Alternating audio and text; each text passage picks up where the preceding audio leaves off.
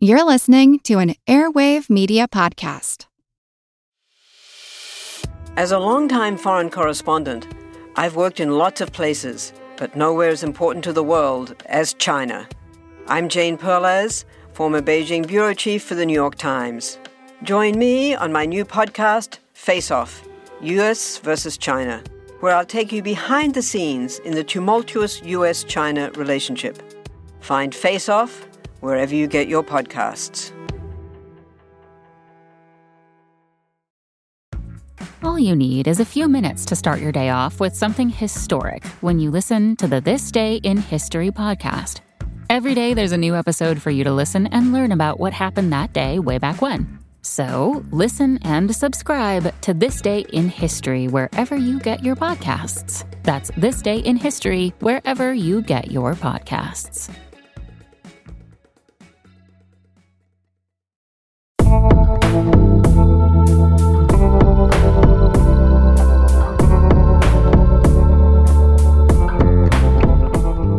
Welcome to Historical Blindness, the Odd Past podcast.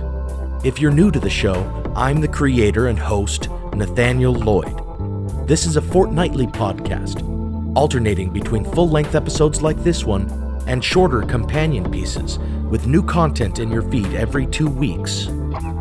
We share historical stories that are insightful thought provoking, compelling, and entertaining, and we focus on stories that demonstrate the ambiguity and inscrutability of the past and the unreliability of history. Looking at famous historical mysteries, hoaxes and suspected hoaxes whose implications would rewrite history, and phenomena in the past, the nature of which is largely disputed.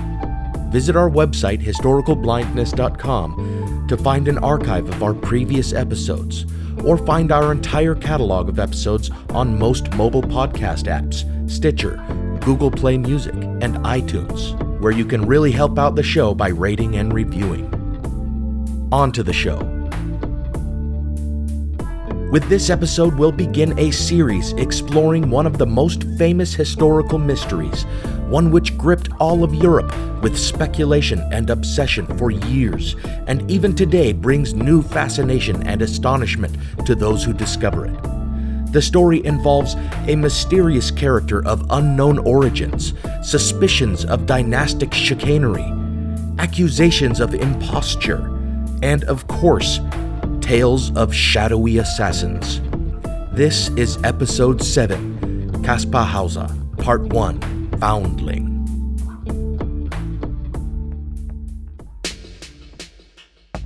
Even in the early 19th century, legends about wild foundlings were not new. The feral child was a concept that had long captured the interest of the public. Particularly prevalent was the concept of a lost or abandoned child who survived in the wilderness with the help of animal benefactors. Tales of human children who were raised by wolves go all the way back to the Middle Ages.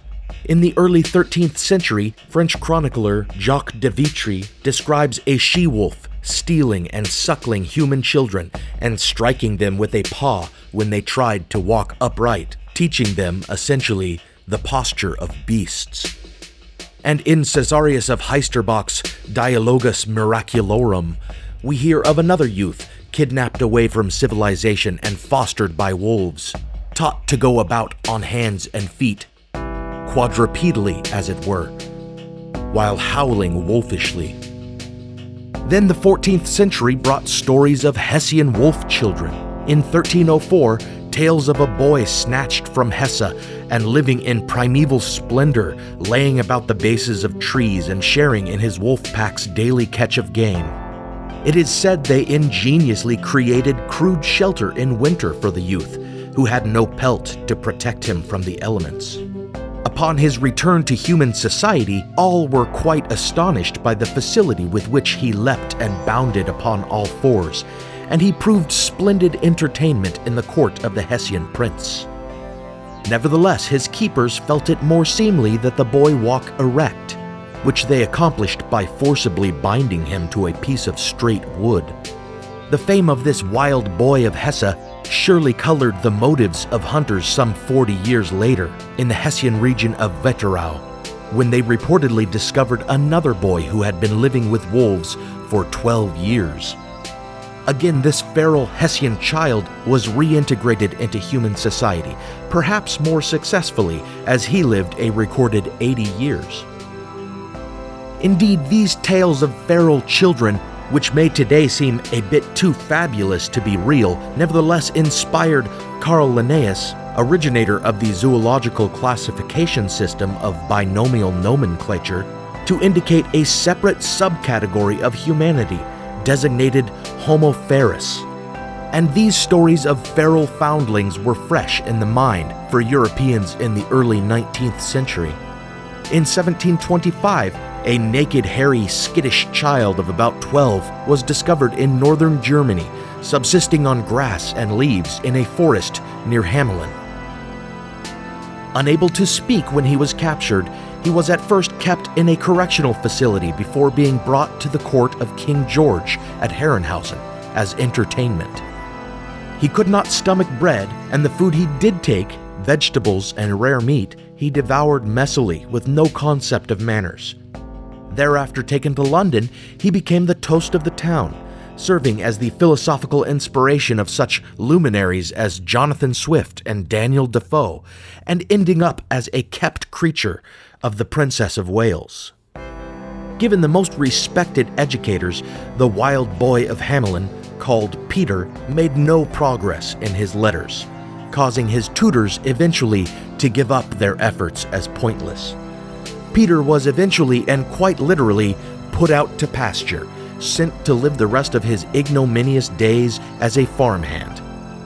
He never learned to speak, but taking a final lesson from civilized people, he did learn to drink gin. These stories of feral children, prominent in the zeitgeist of the 19th century, were not always to be trusted, however. Near the dawn of the 1800s, in southern France, some men exploring a forest found a wild boy who would come to be known as Victor of Aveyron. He is described as 11 or 12, his naked body dirty and heavily scarred. Much like Peter, Victor fled when approached, but was treed by his pursuers and captured. In a neighboring village, where his captors gave him into the care of a widow, there were reports of having seen the child living in the woods for years. After escaping from the widow's care and being recaptured, Victor was sent to Paris to be analyzed as an untainted and pure example of human intellect in its most nascent state. Most doctors who examined him, however, agreed that he was not a feral child, but rather a child with cognitive disabilities who had been abandoned by his parents. Indeed, this suggestion appears to offer a convincing explanation for Peter, the wild boy of Hamelin, as well. For modern experts suggest Peter may have suffered from the chromosomal condition known as Pitt Hopkins syndrome. This idea actually tends to cast doubt on any story of wild foundlings who showed a lack of intellectual development or failed to respond well to education, in that, sadly, they may have been disabled youth callously deserted in the wilderness. Thus, the popularity of wild foundling narratives persisted in the early 19th century, even if it was occasionally dampened by suspicions that the child was not a true savage. It was in this cultural milieu that, on May 26, 1828, a strange and awkward youth trudged into Nuremberg in what was then the Kingdom of Bavaria. As it was Whitsuntide, a religious holiday commemorating the Pentecost, few people were out roaming the streets, and the tottering figure drew the attention of a shoemaker who stood outside his home enjoying the day. The shoemaker watched as the boy, who looked about 16 years old and seemed healthy enough at a distance, with a strong and thick-set frame, came wobbling toward him. Then the shoemaker noticed his unsteady gait his ragged peasant's clothes, his boots that were far too small for his feet, and, as the boy came nearer, the blank expression of the blue eyes beneath his wide brimmed hat. The boy gave him an uncivilized greeting in an unfamiliar country dialect and indicated abruptly and vaguely his interest in finding Newgate Street. Despite the boy's simple and broken communication, the kind citizen understood and led him across the Pegnitz River. It was then that the boy, who was clearly struggling to walk in a coordinated manner, produced a sealed envelope from his coat.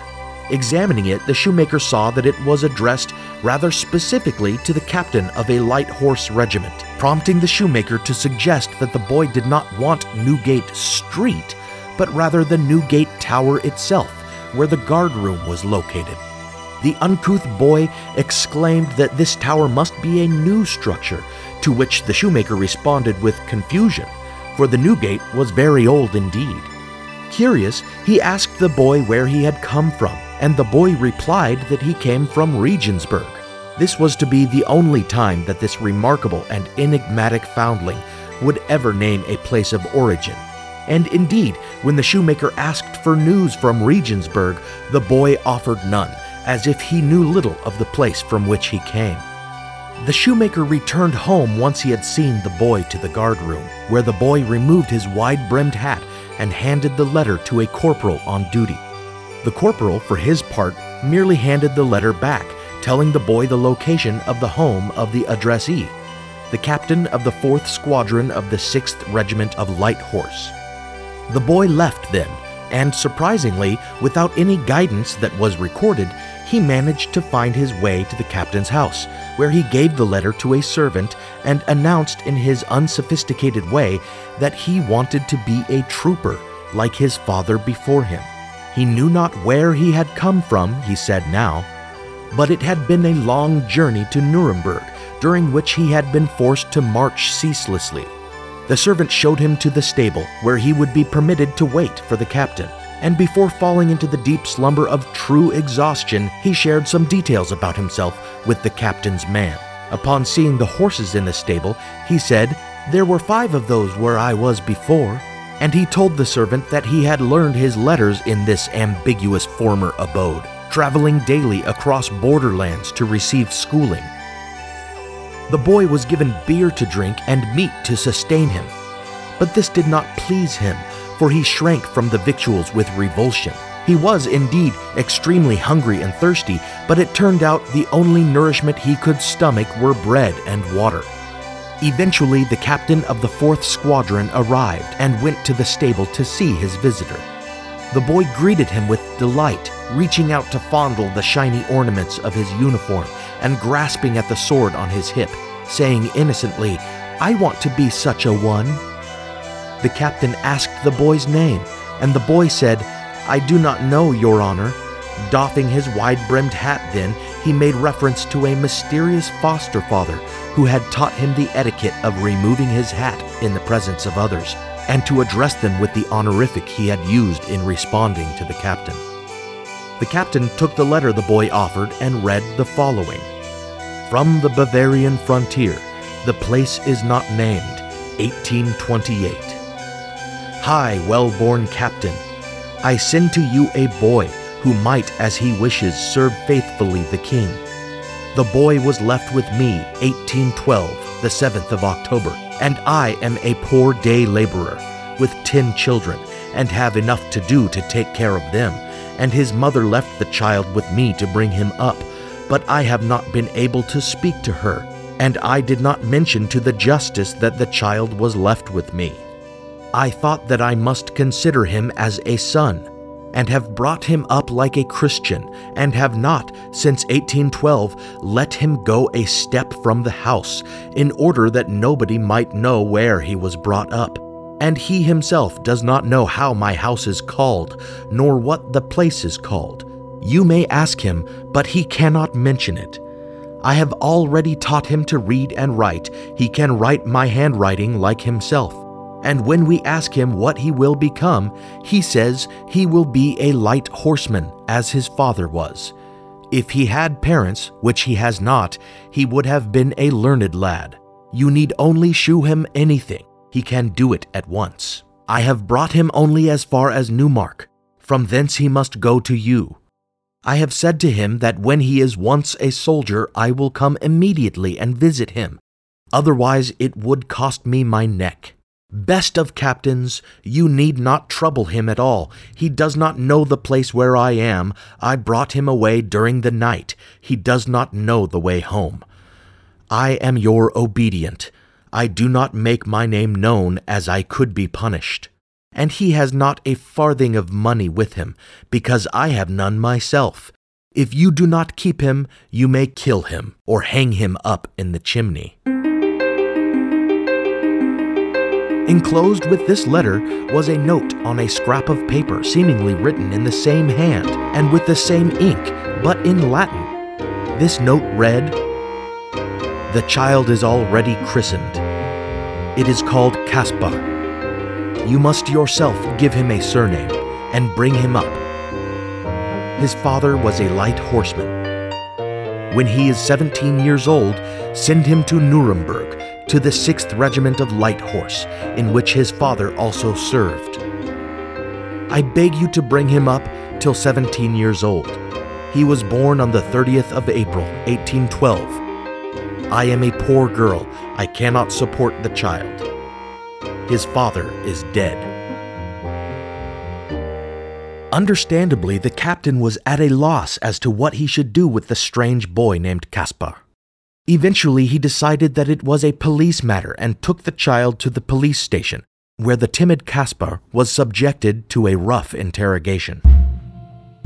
When asked his name, he wrote down Caspar Hauser, which seems like it might have been a name used to mock the boy, if the letter's indication that he had never been let out of the house is to be believed, as Hauser could be construed to mean a person who is never allowed outdoors or a Hauser.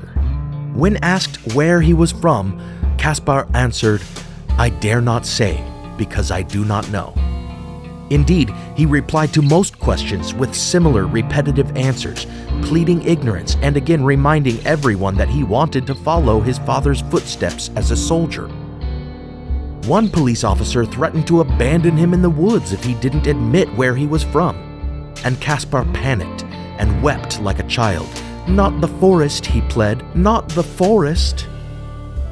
Despite his apparent distress, Caspar offered them no further insight into his origins, and he was thereafter locked up as a vagrant in the watchtower of the imperial castle. Before imprisoning him, the police searched his person for some hints as to his identity. His trousers appeared designed for riding horses, and his ragged jacket and handkerchief both had been embroidered with the letter K. In his pockets, he carried some interesting items a key, a rosary, a prayer book, some religious tracts, and a small envelope containing a bit of gold dust. So much for the letter's assurance that searching him would be pointless as he carried no money and poignantly, considering the narrative offered by the letter and the tale that this Hauser was soon to tell, one of the tracts on his person bore the title Art of Recovering Lost Time and Ill Spent Years. What really happened on the unsinkable Titanic? What made the 1904 St. Louis Marathon the strangest event in Olympic history? Whatever became of missing boy Bobby Dunbar? And who was the child who returned in his place? If these questions interest you, check out the History Uncovered podcast, brought to you by the digital publisher of All That's Interesting. History Uncovered explores the strange and obscure parts of history that you definitely didn't learn about in school. Hosted by the writers and editors of All That's Interesting, the show covers a wide variety of topics ranging from the forgotten media spectacle of cave explorer Floyd Collins' death to the disappearance and possible cannibalization of Michael Rockefeller to the true story that inspired The Exorcist. With more than 100 episodes, you're bound to find that they've covered a topic that's especially interesting to you. And each month they produce a special History Happy Hour episode examining recent news in the fields of world history and archaeology and commemorating important historical anniversaries. Come explore the uncharted corners of the natural world and the world past by listening to History Uncovered, wherever you get your podcasts. Can you set the stage a little bit so people understand what happened? In 1969, 14 black student athletes were kicked off their university's American football team for planning a show of support against racism. We were really protesting our treatment on the field. Amazing Sports Stories from the BBC World Service tells their story.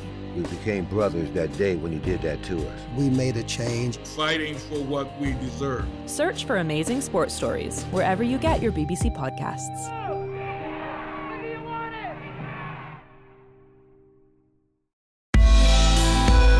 During his confinement in the tower, physicians examined him and they determined his facial expression to be remarkably listless, comparing him to a caged and dispirited animal.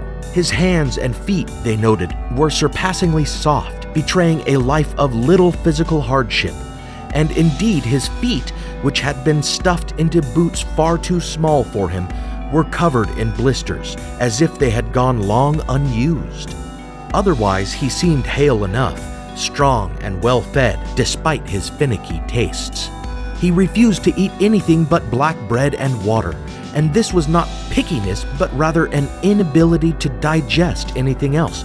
For when anyone slipped any other fluids into his water, coffee or alcohol, or when they concealed meat inside the bread he ate, Caspar suffered severe physical reactions headaches, vomiting, and diarrhea. Indeed, when word spread about the wild boy being kept in the tower, a great many curious visitors came to meet Caspar, and some of these were not the kindest of callers. Some, having heard of his timidity and his violent reactions to food, would brandish swords before him and laugh at his fear, or slip him food or drink that would disagree with him and delight in his ensuing sickness. Others, however, were kind to him offering him coins and children's toys, his most prized being a hobby horse. His reaction to these gifts evinced an unusual childishness for his age. He appeared to love anything shiny, and when coins were held out to him and then snatched away, he bawled like an infant. When first his cell had been lit by candle, he reached innocently to touch the flame and recoiled in surprise at the pain of being burned. When presented with his own image in a mirror, like a baby, he reached out to touch the image and circled the looking glass in an attempt to find the child on the other side.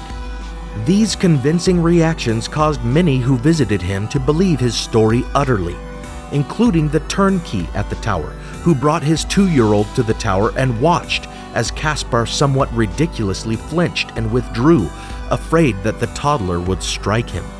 Another visitor, Paul Johann Anselm von Feuerbach, a judge of the appeals court, took a great interest in Caspar after he visited the tower and offered Caspar two coins one a shiny coin of lesser value, and another a dirty coin of higher value, and was surprised when Caspar preferred the less valuable one simply because of its luster, even after the judge explained that it was worth far less.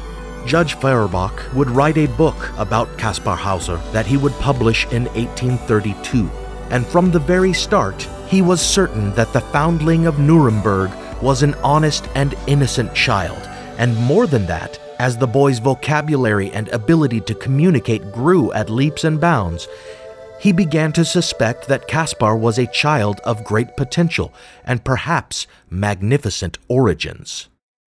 When Caspar finally imparted the story of his origins, the judge's suspicions only increased. Caspar told of a lifetime of imprisonment in a far smaller cell than he currently enjoyed at the castle tower. The room that was the only world he knew for all his life had been of such small dimensions that most of his years he had spent on his knees or seated. This dungeon had two small windows, but these were kept shuttered or boarded up so that Caspar had known only shadow and pitch darkness. The trousers he found himself always wearing had no seat so that he could move his bowels without disrobing, and this he did in a hole in the floor of his miserable cell. His only companions in that place were hobby horses, hence his favor for such toys, and he never saw his captors. Whenever he woke, there was bread and water for him, and occasionally, after noticing his water had a strange taste, he grew drowsy and upon waking found his nails pared and his clothing changed. This was the nature of his young life, day upon week, upon month upon year, until such time as his captor decided he must learn to speak and write and walk like a man. This was somehow, improbably, accomplished in the darkness of his cell by a still unseen jailer who spoke to him until Caspar could repeat some useful sentences and reached inside to guide Caspar's hand in writing his name. Only then had Caspar been taken outside and taught to take a few wobbly steps before being carted off to Nuremberg and dumped inside the city gates with his letter of introduction. The story became a sensation in Nuremberg.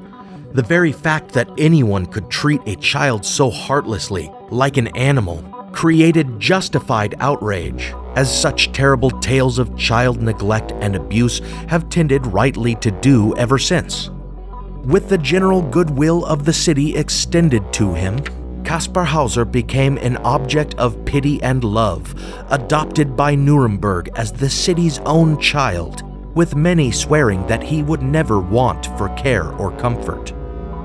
Charitable donations poured in, such that Caspar Hauser would no longer need to worry about food, clothing, or lodging, and would be able to receive a respectable education.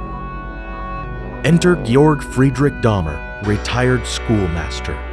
Like so many others, Daumer had taken an interest in Caspar and offered not only to put up the boy in the house he shared with his mother and sister, but also to educate him. Thus, a new chapter of Caspar Hauser's life began, and Caspar took up residence with the Daumers. During this new life, he made excellent headway in learning to read and write, as well as in his other studies. And true to his love of horses and his dreams of becoming an equestrian, he took easily to horsemanship, a fact that Daumer attributed to his having sat for most of his life, creating a bottom perfect for the saddle. Daumer, however, was motivated by other interests beyond charity in his stewardship of Caspar Hauser. Considering himself a man of science, he saw in Caspar Hauser a perfect opportunity to study a pure example of humanity, a blank slate of a man who had not yet been corrupted by society, this being a common attraction for those who studied feral children. Indeed, Daumer was interested in the burgeoning alternative medicine system known as homeopathy, which proposed natural herbal remedies administered in tinctures, diluted to such a degree as to seem wholly ineffective. Daumer and an associate homeopath, Dr. Paul Sigmund Preu, performed unending experiments on Caspar, spiking Caspar's water with a variety of herbal concoctions. To their delight, their experiments produced gas, vomit, and diarrhea in their subject, even in extremely diluted form, which they believed to be hard evidence proving the tenets of homeopathy. Moreover, Daumer and Preu attributed preternatural abilities to Caspar, claiming that they observed in him the ability to hear and smell at greater distances than most humans, and the faculty of seeing even in pitch black darkness and perhaps the most astonishing of their findings, they claimed that Caspar was somehow sensitive to magnetic fields, able to find hidden metal objects like a pig sniffing out truffles. Daumer also observed that Caspar had some unusual sensations when touching animals and appeared to have some kind of supernatural connection to animals, feeling a kind of sympathetic agitation when animals he was near became distressed or excited. This, Daumer believed, was an example of animal magnetism, a concept proposed by mesmerists. These, of course, seem to be dubious claims, and indeed, when one looks into Daumer's background, one finds a great deal of eccentricity. Daumer adhered to a variety of pseudoscientific ideas, including spiritualism and alternative history some of which was decidedly anti Semitic. For example, he believed that ancient Jews cannibalized their firstborn in sacrificial rites. And in a less anti Semitic and more just absurd belief, he traced the path of Jews escaping Egypt all the way across the Asian continent to the New World, suggesting that the parting of the seas was actually a crossing of the Bering Strait, which promptly melted behind them to drown Pharaoh's armies. Nevertheless, Daumer did appear to care for Caspar, for his well being and education. While under Daumer's care, much of the city and the world beyond, thinking him well taken care of, lost interest in the story. But not Judge Feuerbach, who had begun to formulate outlandish theories about Caspar's origins.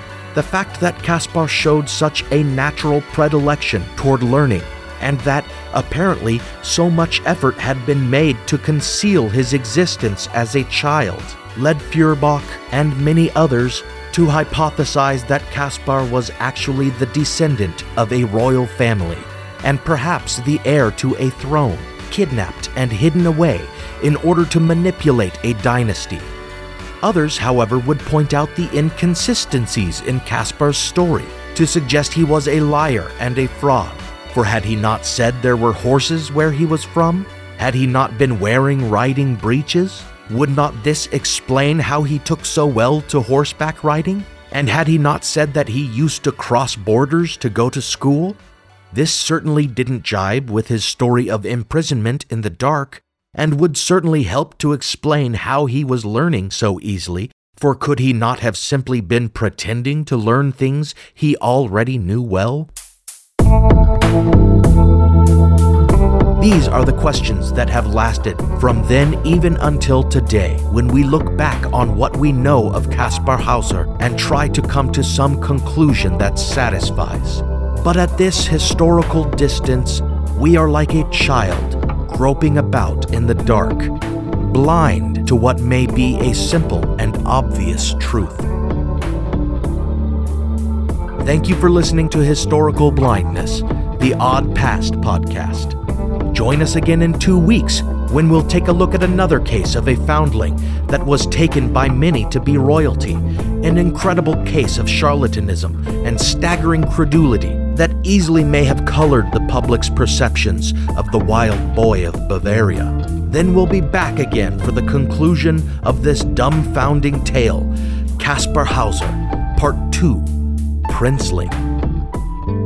In addition to the work of Judge Anselm von Feuerbach, to which I've linked in the blog as source material, I am indebted to the work of Dr. Jan Bondeson, whose book, The Great Pretenders The True Stories Behind Famous Historical Mysteries, has been an indispensable resource in composing this episode.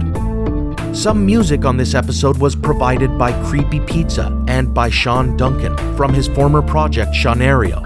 Find these artists on iTunes, Spotify, SoundCloud, and Bandcamp.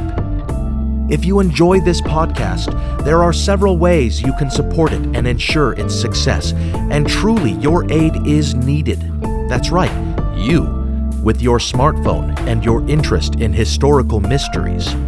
Tell people about the show let them know how much you like it and why you think they'll like it too. Like us on Facebook and follow us on Twitter, and you can share and retweet our posts there to tell even more people about the show. And you can directly support the program by purchasing my book, Manuscript Found, on Amazon a historical novel about the dubious origins of Mormonism and a Masonic murder mystery that helped shape American party politics. There's a link to the Amazon page on our website at historicalblindness.com slash books. And if you're feeling generous and want to contribute directly to the production of the show, you can donate at historicalblindness.com slash donate or on our Patreon page. We'll give you profuse thanks on the show, that's for sure. I'd like to end the show with another podcast recommendation have a listen to the Strange and Unusual podcast, in which host Allison Horrocks takes you on a bizarre and often macabre tour of the most peculiar passages in history. It's a well researched and surprising look under the skin of the past. Thanks again for listening. Until next time. keep your eyes wide.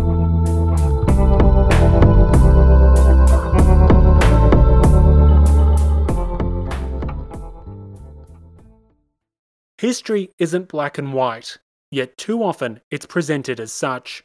Grey History The French Revolution is a long form history podcast dedicated to exploring the ambiguities and nuances of the past. From a revolution of hope and liberty to the infamous Reign of Terror, you can't understand the modern world without understanding the French Revolution. So search for the French Revolution today.